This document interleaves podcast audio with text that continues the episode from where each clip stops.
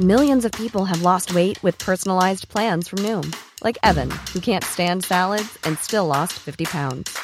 Salads, generally, for most people, are the easy button, right? For me, that wasn't an option. I never really was a salad guy. That's just not who I am. But Noom worked for me. Get your personalized plan today at Noom.com. Real Noom user compensated to provide their story. In four weeks, the typical Noom user can expect to lose one to two pounds per week. Individual results may vary. It's that time of the year. Your vacation is coming up. You can already hear the beach waves, feel the warm breeze, relax, and think about work. You really, really want it all to work out while you're away. Monday.com gives you and the team that peace of mind. When all work is on one platform and everyone's in sync, things just flow wherever you are. Tap the banner to go to Monday.com.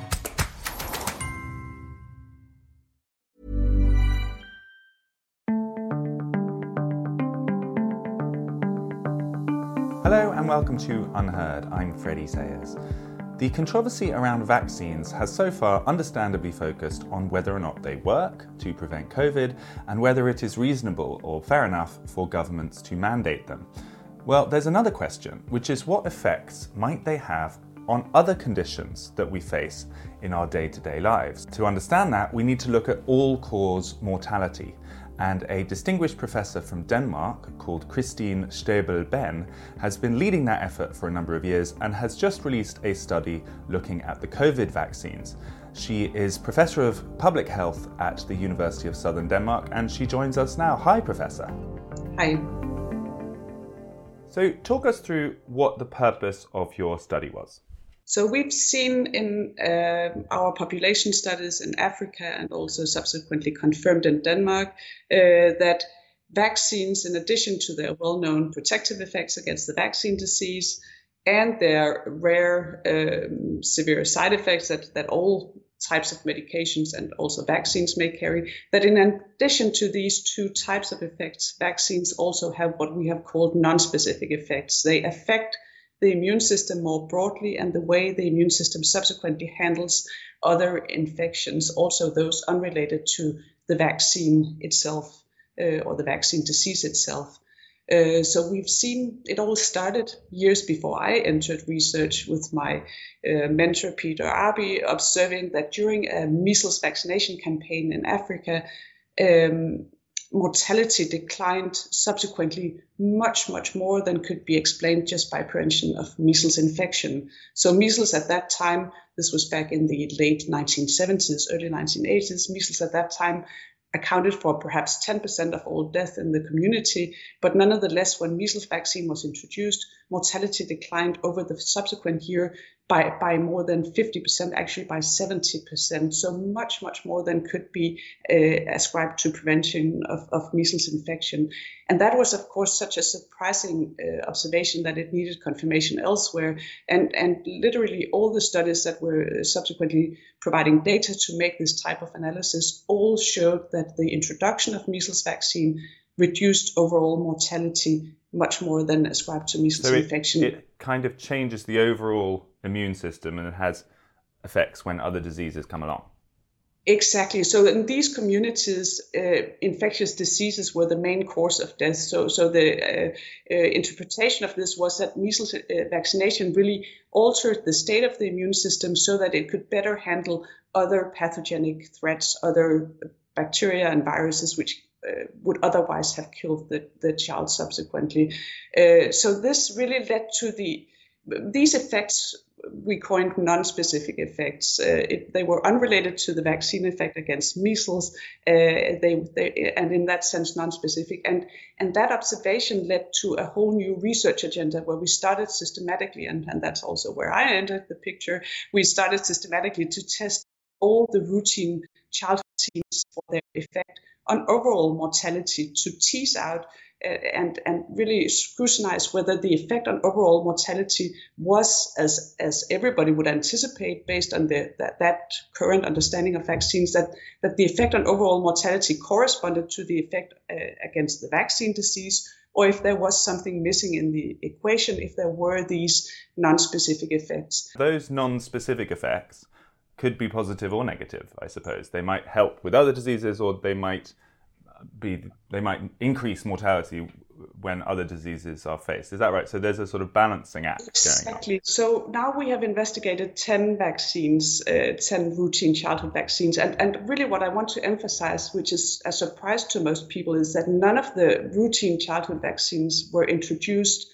following studies that had shown that they actually impacted on all cause mortality. So the system for testing vaccines is set up based on our current or the current understanding of vaccines that they only work against the vaccine disease. So it's not set up to monitor if a vaccine could actually affect the risk of dying from, from other infections, other diseases.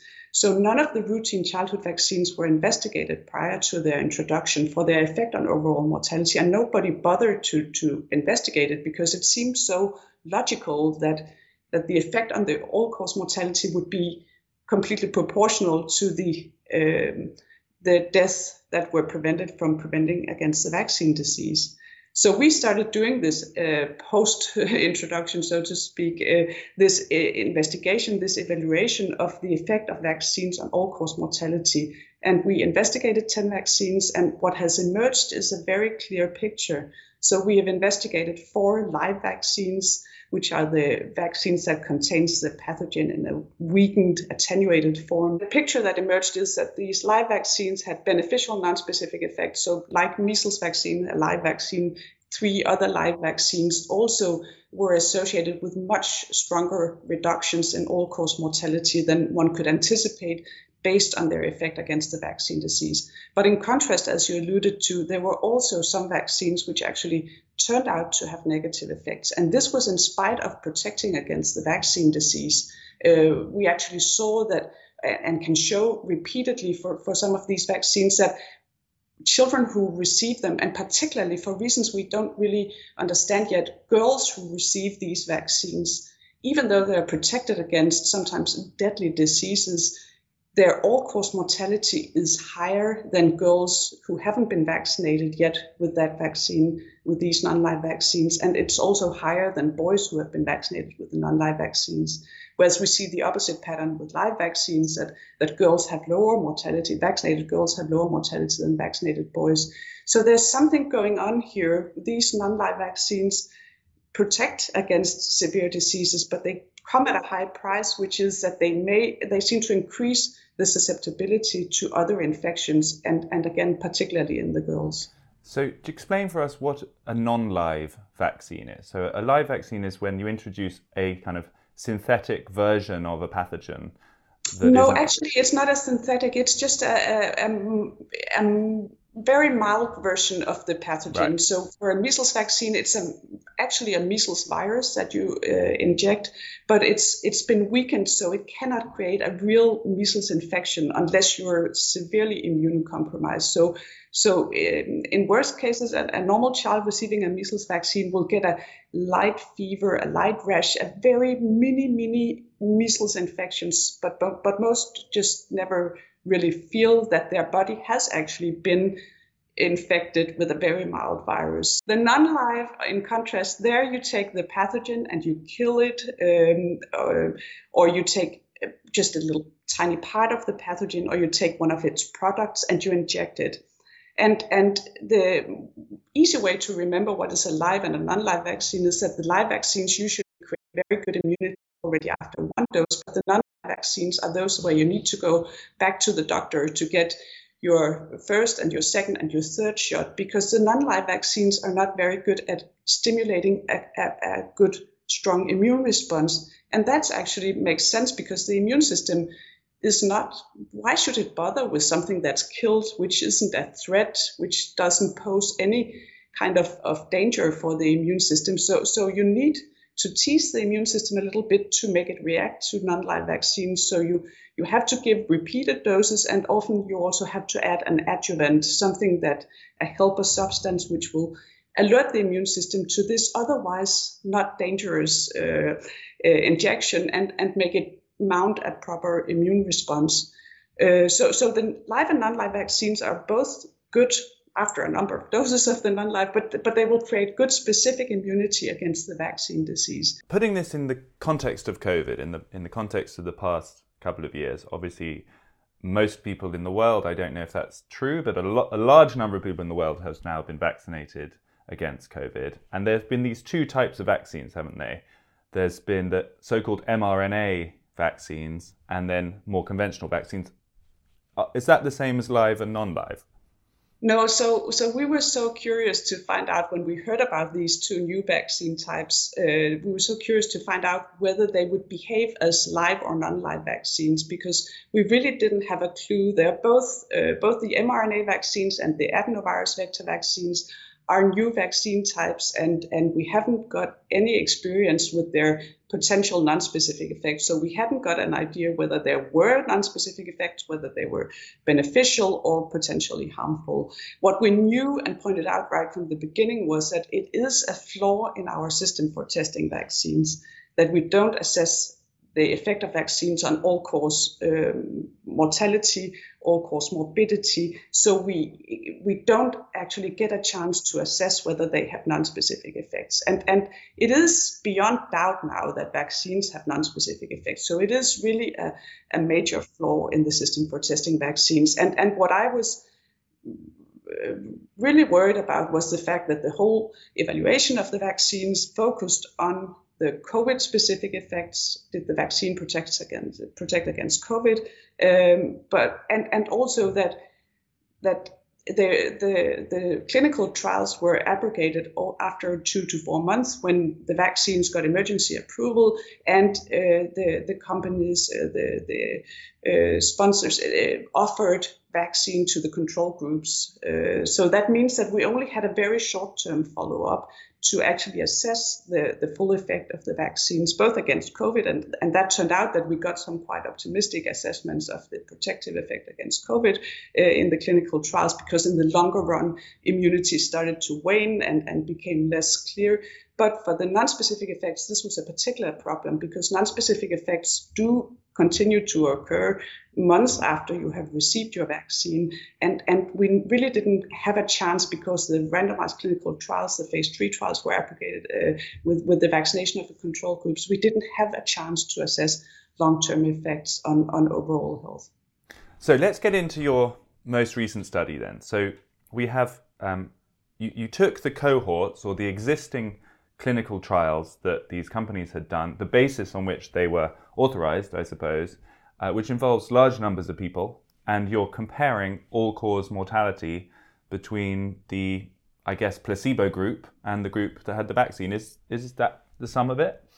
Yes, so quite simply, we just took the reports where they had followed people as long time as possible before they started vaccinating controls. So while the randomization was still intact, we had comparable groups. Uh, there were comparable groups of vaccinated and unvaccinated, and we took the reports, um, the number of deaths that they reported. So this is a, a a thing that is re- uh, requested by those who conduct these phase three trials that they report serious um, uh, adverse events and including them also uh, the death that occurred. There isn't a lot of emphasis on this, so the, it varied quite a lot between uh, studies how they reported the death and with the which detail, and actually most of them very little detail on the causes of death. There was no information on the age or the sex of the disease. So, so we don't we don't have a lot of information, but we captured the a- absolute numbers of deaths that they had reported uh, divided by the number of participants, so giving us a proportion of deaths in, in the vaccinated versus the unvaccinated uh, within each of these clinical trials. And we were also, for some papers or some trials, they had reported it in the papers. For others, we wrote to the authors and asked for information about causes of death so we could very crudely divide the death into COVID deaths, which I think were pretty well assessed in all the clinical trials because it was, after all, the focus. But, but so we, we, we could we had the COVID deaths, we had the accident deaths, which are also a pretty well defined uh, group, but not not very clearly defined because it, it, might still be that you were in a car accident, but it was actually because you had a heart attack. So it can be difficult to to disentangle whether it was a, a a, true accident or there was some underlying disease. And but but but but nonetheless, we took it for granted what the papers wrote. If this was an accident, then we we uh, categorized it as an accident.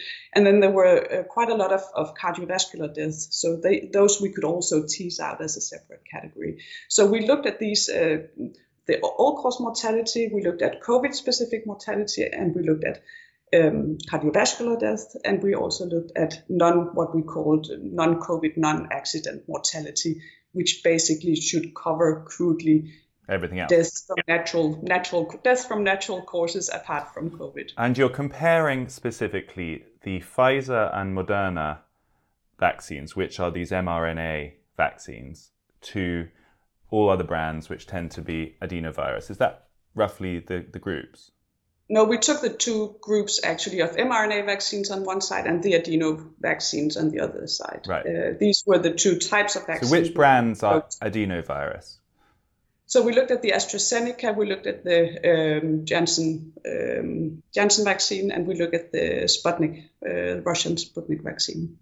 So let's get into the numbers and the results of what you found in your study. Uh, we've actually got them on a slide that I think we can put on a screen here. Um, so talk us through them. We have the two rows, yeah. So with uh, the the top row is the adenovirus vector vaccines, and this uh, second row is on the mRNA vaccines. Um, we have uh, in the two first columns the death in the group of vaccinated uh, divided by the number of vaccinated, and in the second column the death uh, in the control group, and um, and then we have calculated uh, a com- combined relative risk of dying among the vaccinated divided with the risk of dying uh, among the controls for all the trials of the adenovirus vector vaccines and the mRNA vaccines, respectively. And that relative risk is 0.37 um, for the adenovirus vector vaccines and 1.03 for the mRNA vaccines. And then there is a confidence interval, uh, which uh, which uh, is a manner of indicating the degree of certainty that this relative risk is estimated with. Um, and lastly, in the last column, I can see you have uh, put the relative risk of dying from cardiovascular diseases. Uh, this is uh, basically, yes, a summary of what we're presenting in this, uh, at least some of what we're presenting in this preprint. So, what does relative risk mean? How do we understand that number? That is the risk of dying um, in the vaccinated divided by the risk of dying in the unvaccinated. So if it's less than one, you're less likely to die. And if it's more than yes. one, you're more likely to die. Exactly. So the headline number here looks very good for the adenovirus group. It looks, I mean, if I was choosing which vaccine to, to, to buy, I, it looks very good. The uh, headline number for the mRNA group doesn't look so good because it's above one. What does that actually mean? So it looks like there are two, yeah, as you say, strikingly different effects of these two vaccines on mortality. This comes with a, a big caveat, and, and, and that is that there is no direct comparison of mRNA vaccines and adenovirus vector vaccines. In, uh, they are not possible. These kind of trials were not performed but we actually do argue that they should be performed in the future. But they weren't performed. So what we are comparing here is the effect of adenovirus vector vaccines against placebo. One size fits all seemed like a good idea for clothes. Nice dress. Uh, it's a it's a t-shirt. Until you tried it on. Same goes for your health care. That's why United Healthcare offers a variety of flexible, budget friendly coverage for medical, vision, dental, and more. So, whether you're between jobs, coming off a parent's plan, or even missed open enrollment, you can find the plan that fits you best. Find out more about United Healthcare coverage at uh1.com. That's uh1.com. Ryan Reynolds here from Mint Mobile. With the price of just about everything going up during inflation, we thought we'd bring our prices down. So to help us, we brought in a reverse auctioneer, which is apparently a thing. Mint Mobile unlimited premium wireless. Ready to get 30, 30, bit to get 30, bit to get 20, 20, 20, bit to get 20, 20, bit to get 15, 15, 15, 15 just 15 bucks a month. So, Give it a try at mintmobile.com/switch. slash $45 up front for 3 months plus taxes and fees. Promo for new customers for limited time. Unlimited more than 40 gigabytes per month slows. Full terms at mintmobile.com. Even on a budget, quality is non-negotiable. That's why Quince is the place to score high-end essentials at 50 to 80% less than similar brands. Get your hands on buttery soft cashmere sweaters from just 60 bucks, Italian leather jackets, and so much more. And the best part about Quince, they exclusively partner with factories committed to safe, ethical, and responsible manufacturing. Elevate your style without the elevated price tag with Quince. Go to quince.com slash upgrade for free shipping and 365-day returns. Hey, it's Ryan Reynolds, and I'm here with Keith, co-star of my upcoming film, If, only in theaters May 17th. Do you want to tell people the big news?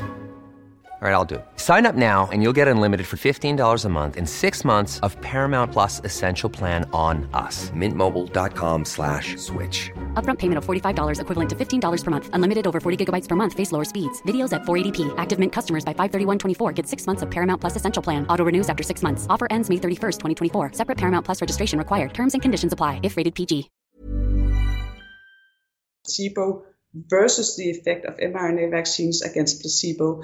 But the two types of vaccines were tested in different populations. So we cannot, I mean, there are a lot of assumptions underlying um, the, the, the testing of the differences. So what we do point out is that the, the effects are strikingly and statistically significantly different, and that uh, makes us quite curious. It does uh, suggest that at least one of the vaccines may have non-specific effects on other causes of death, since both vaccine types actually were associated with with trends for reduction in COVID mortality as anticipated. Let's just dive into that if we could, because that's the key point, isn't it? That the overall mortality for the Pfizer Moderna group was roughly not significant. I mean, 1.03, it looks like there were 31 deaths out of 37,000 and 30 deaths out of 37,000. So it looks like overall, the Pfizer Moderna group didn't either make you more likely to die or less likely to die. It didn't make much difference. But overall, the AstraZeneca Johnson & Johnson group actually made you quite dramatically less likely to die. But then what you're saying is both of them have a proven effect against COVID. So that hidden within yes. that overall number, there must be other effects on other possible reasons of dying. Yes. So in the case of the Pfizer Moderna group, the fact that we end up with roughly back to one, so overall people are dying about as, as much as you would expect, but the effect on COVID is positive, does that suggest, I mean, almost prove, if the statistics were, were proven, that there must be negative effects on other mortality causes that are compensating for it? numbers are so small, so we cannot prove anything uh, at all uh, with with these numbers. But um, you're right that if we subtract the COVID deaths from the 31 and 30 respectively, well, then we end up with uh, a difference which is in favor of the unvaccinated, the placebo recipients. Uh, so, so, and and what we see is that there is an overweight of cardiovascular death in the Pfizer group. None of this is statistically significant. That's really important to to uh, say uh, that that there were 16 cardiovascular or 16 deaths that were ascribed to cardiovascular causes in the uh, Pfizer and Moderna group versus 11 in the placebo group. This is, is far away from being statistically significant, uh, but but it um, it's a potential danger signal, in my point of view, which uh, really warrants further scrutinization. So, with the due caveats then for this, which is not yet peer reviewed and has small numbers, and no doubt you wish there were larger samples that you can make more confident uh, presumptions, and your, and your critique of the original studies is, is well presented, I think.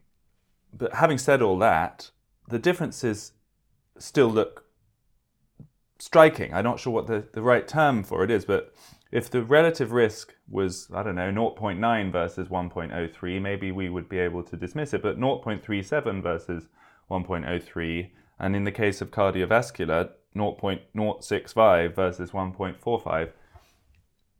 You say it's not statistically significant, and yet it looks quite dramatic. How are we supposed to interpret that? Yes, so there are statistically significant benefit of the adenovirus vaccine versus for all-cause mortality and, and other causes of mortality. And they are statistically significantly different from the effect of the mRNA vaccines. But within the mRNA vaccines, I cannot say that the effect against COVID was statistically significantly different from the effect uh, against cardiovascular disease. Uh, for that, the numbers are too small. But for the overall differences in effect between the two Uh, groups of vaccines, there are statistical differences. And, and just as the, the effect of the adenovirus vector vaccines on, on the various causes of death is also statistically significant. And of course, it's not coming in a complete vacuum. There has been these concerns about myocarditis and other you know, heart-related potential side effects from some of these vaccines.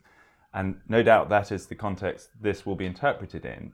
Do you think this is evidence enough that we should take those concerns more seriously than we have been?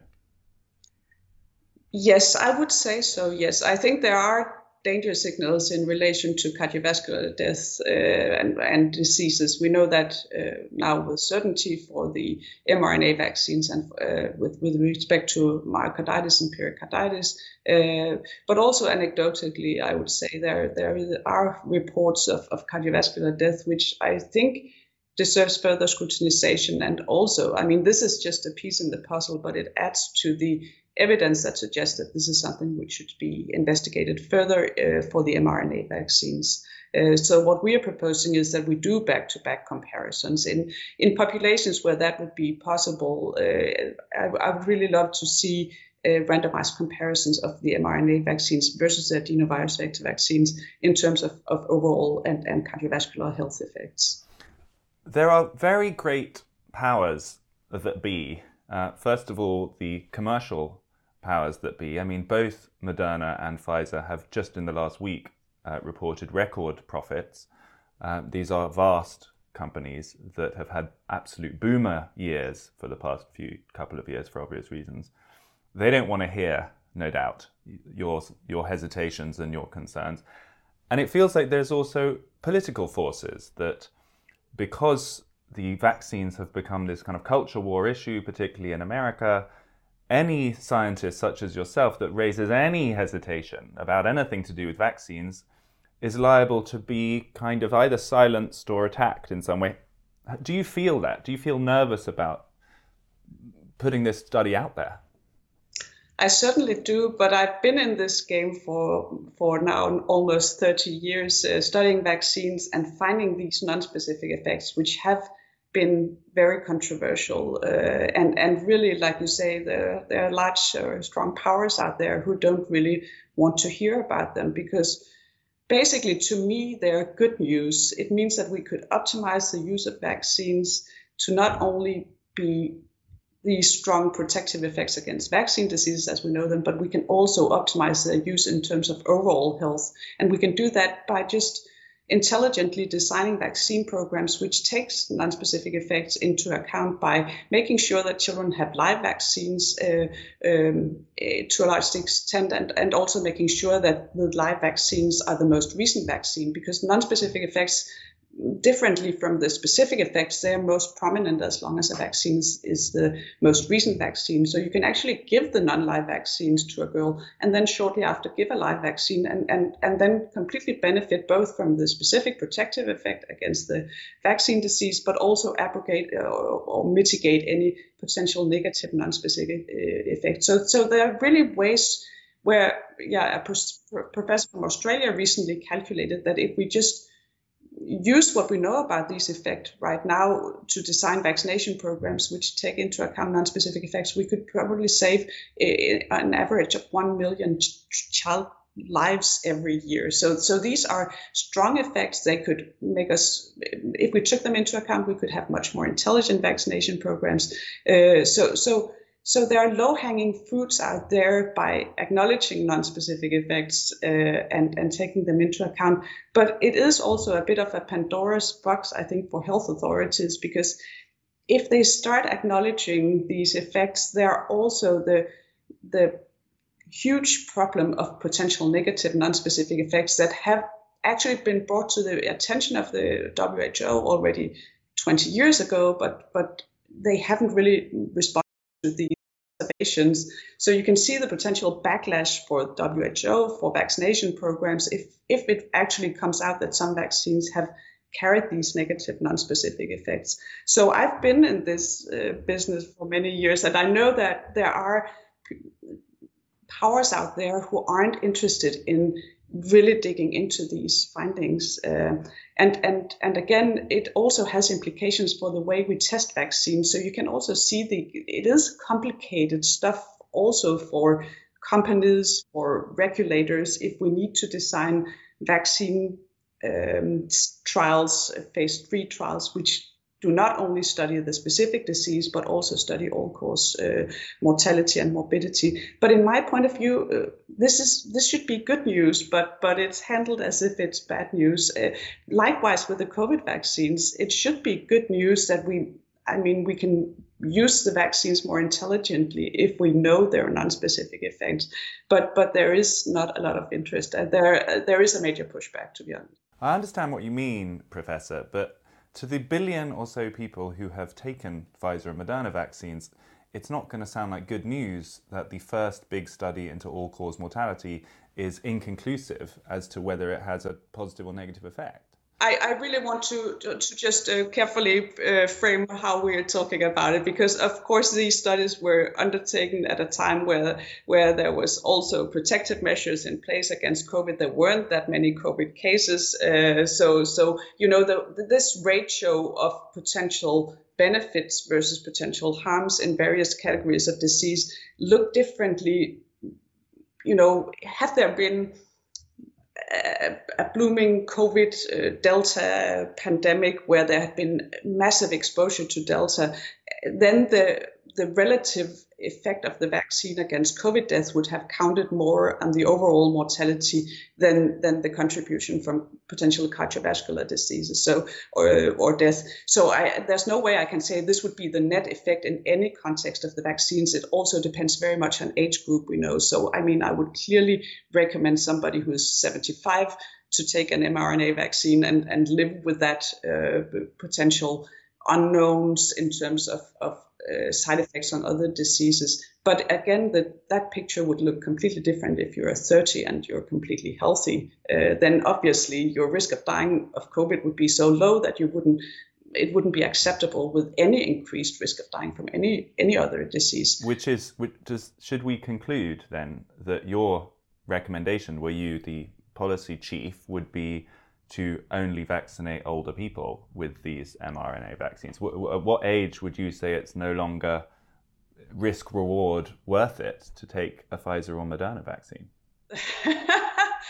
That's a tough question. Um, if I were to decide, and I had to decide right here and now based on what we know and based on the current situation, I wouldn't recommend vaccination of anybody above 50 years of age. Is that just with the Pfizer Moderna or is that any COVID vaccines? That would be just for the Pfizer Moderna vaccine as it is currently. I'm, I'm getting curious about what looks like potential beneficial non-specific effects of the adenovirus uh, uh, vector vaccines. I mean, this is the interesting part of your, another interesting part of your study, which is that the vaccine that has received most negative blowback was the AstraZeneca vaccine. That's the one that everyone has been cancelling, and European countries have got huge stockpiles of it that they haven't been using. Meanwhile, the Pfizer Moderna have been treated as if they are the kind of, you know, Rolls Royce of vaccines. They're yeah. the more expensive yeah. ones. They're the ones that governments have been rushing to spend billions of public money on. And these findings suggest the opposite might be true, that those are in fact riskier and that the AstraZeneca one is, is overall better for you again, with all the limitations that I've mentioned in the interpretation of these comparisons, which aren't direct, but yes, that's indeed what the data suggests. That is that, that we maybe uh, dismissed the AstraZeneca vaccine and the other adenovirus vector vaccines on the wrong reasons uh, for very rare uh, but serious side effects in the young population, but but potentially having much stronger uh, beneficial non-specific effects. And in, in that aspect, it's it's interesting to note that the adenovirus vector is actually is a live virus, so it does have some resemblances to the live uh, childhood vaccines that I spoke about earlier uh, that can confer this uh, beneficial immune training. This is a question that you don't need to answer, Professor, but have you been vaccinated? I, I usually reply that that question I think is private, and I don't want to inform doormen or uh, even very nice interviewers about that. if in a theoretical scenario, if you had uh, children who were in their twenties, um, you would presumably not recommend that they took the Pfizer Moderna. Neither, neither of the vaccines. I wouldn't uh, think that was. Uh, of course, that comes from decades of studying non-specific effects of vaccines and realizing that vaccines, uh, that the protective uh, immunity against the vaccine disease can come at a high price. With the unknowns in relation to the new vaccine types, I would I would be on the safe side of things and say that uh, as long as your risk of severe COVID is low, uh, then I wouldn't I wouldn't run the risk of uh, taking a new and uh, a new vaccine which hasn't been tested for its overall health effects. And and regrettably, we still lack that data. We've tried to do the best we can with the very limited data in this study that we have now submitted, but it's not good enough. Uh, I'm I'm the first to admit or be aware and acknowledge that there are not stronger numbers there, but but but that's really the problem we all face that the studies originally weren't designed to address this most pertinent question to everybody who wants to take a vaccine, which is Will I be overall healthier from this vaccine? Final question for you, Professor. Have you been on CNN and BBC and Sky and all of the global mainstream networks talking about the results of your important study? No. Interesting. Thank you so much, Professor, for sharing your information with us. That was absolutely fascinating. Thank you very much for the invitation. That was Professor Christine Stabell Benn from the University of Southern Denmark, sharing the details of her latest study into COVID vaccines. Of course, it's a controversial topic, and she was pretty careful there to emphasize that the samples were smaller than she would like to draw firm statistical conclusions, and that, of course, they were taken at a particular point in the pandemic. And had it been at a different point in the pandemic with more virus about, the differences between the control group and the vaccine group might have been very different, and so on. So she really caveated her research, but she made clear that she thought there was enough there to investigate further. First of all, there seems to be a statistically distinct difference between the adenovirus vaccines and the mRNA vaccines when it comes to all cause mortality. That clearly needs to be investigated further, as well as what the impact is on potential cardiovascular causes of death. To me, it seemed very significant that all of the controversy around the AstraZeneca vaccine that has dominated for the past year and a half, it was pretty much banned in a number of European countries and around the world might have been entirely wrong headed. It might have been that the government's got it the wrong way around, and that part of the reason why the UK has experienced better mortality results than continental Europe since the rollout of the vaccine and since the opening up last summer could be explained by the fact that here in the UK most people took AstraZeneca, not Pfizer or Moderna. Very interesting and important, and we look forward to more people looking into it.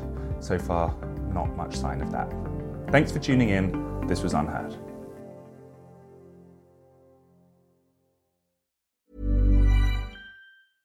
Selling a little or a lot? Shopify helps you do your thing however you cha-ching. Shopify is the global commerce platform that helps you sell at every stage of your business. From the launch your online shop stage to the first real life store stage, all the way to the did we just hit a million orders stage. Shopify is there to help you grow. Shopify helps you turn browsers into buyers with the internet's best converting checkout. 36% better on average compared to other leading commerce platforms because businesses that grow grow with Shopify. Get a $1 per month trial period at Shopify.com slash work. Shopify.com slash work. Hey, it's Paige DeSorbo from Giggly Squad. High quality fashion without the price tag. Say hello to Quince. I'm snagging high-end essentials like cozy cashmere sweaters, sleek leather jackets, fine jewelry, and so much more. With Quince being 50 to 80% less than similar brands And they partner with factories that prioritize safe, ethical, and responsible manufacturing. I love that. Luxury quality within reach. Go to quince.com slash style to get free shipping and 365 day returns on your next order. Quince.com slash style. Planning for your next trip? Elevate your travel style with Quince. Quince has all the jet setting essentials you'll want for your next getaway, like European linen, premium luggage options, buttery soft Italian leather bags, and so much more. And is all priced at 50 to 80% less than similar brands. Plus, Quince only works with factories that use safe and ethical manufacturing practices. Pack your bags with high-quality essentials you'll be wearing for vacations to come with Quince. Go to quince.com/pack for free shipping and 365-day returns.